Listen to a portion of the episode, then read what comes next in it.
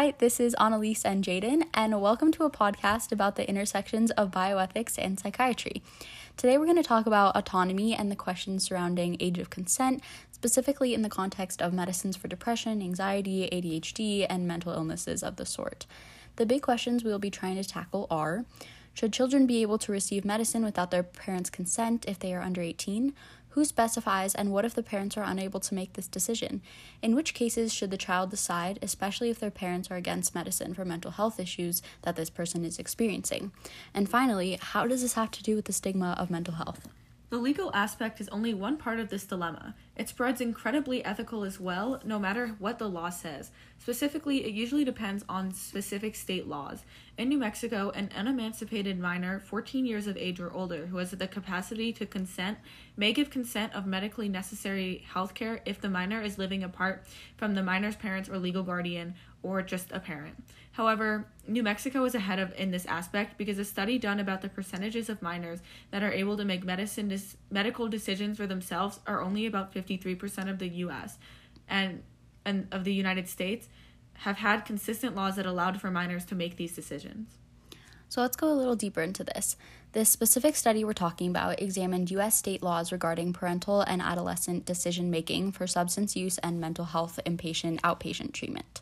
There were four categories inpatient drug, outpatient drug health, inpatient mental health, and outpatient mental health.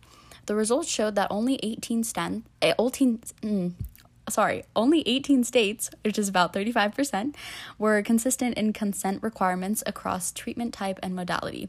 For mental health treatment, of the 26 and 24 states that specified a minimum age for minor consent for mental health treatment, three and six states specified a minimum age of 13 years old or less for inpatient and outpatient treatment, respectively. It was assumed that all states allowing minors to consent for treatment would do so only if the minor was deemed competent to provide informed consent. Same goes for the parents. If they're the ones making these decisions, they're only able to make it if they're deemed competent, so not cognitively challenged, they don't abuse drugs, etc.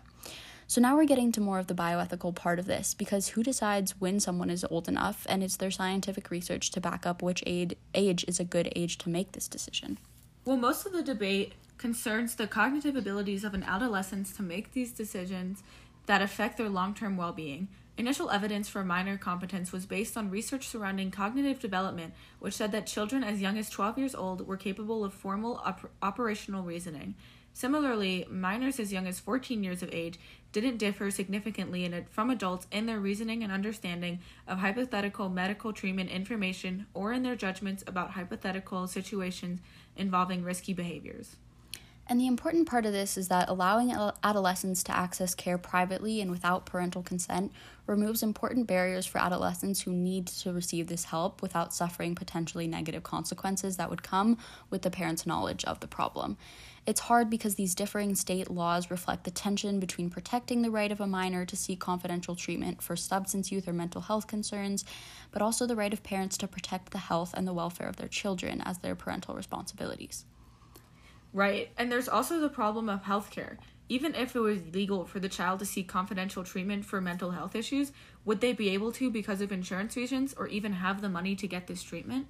Yeah, it's definitely tricky. There are so many parents who are really against medicine for their children for differing reasons, but in doing so, they often hold their children back from things that they want to do or difficulties they're having at school. Uh, quote, if your child has been diagnosed with ADHD and is struggling, he probably needs medication, end quote, says Stephen Copps, MD, an ADHD specialist in Macon, Georgia. He also says, quote, medication is the cornerstone, cornerstone of therapy. It's appropriate for most children with diagnosable ADHD. It's not a last resort, end quote. And another quote that we found pretty interesting on this topic was from Dr. Silver, who's a, a doctor who specializes in ADHD medicine. He said that parents often tell him that his that their child does not need meds at home because they can quote handle these behaviors there. In response, he says, "If I a- if they I ask if they spend a lot of time telling their child to quote sit still, stop jumping on the couch, leave your sister alone, or stop interrupting me when I'm on the phone. If the answer is yes, I tell them you may be living with these behaviors, but you're not tolerating them. Think about what you're doing to your child's self-esteem." Yeah, it's that's really interesting. Well, we hope you've learned some more about um, this bioethical dilemma that's so tricky and really prevalent in our society. And we urge you to think about these questions we asked today and go a little deeper into it as well. Even if there's no right or wrong answer, it's important que- to question these things as they really do affect all of us. Thank you.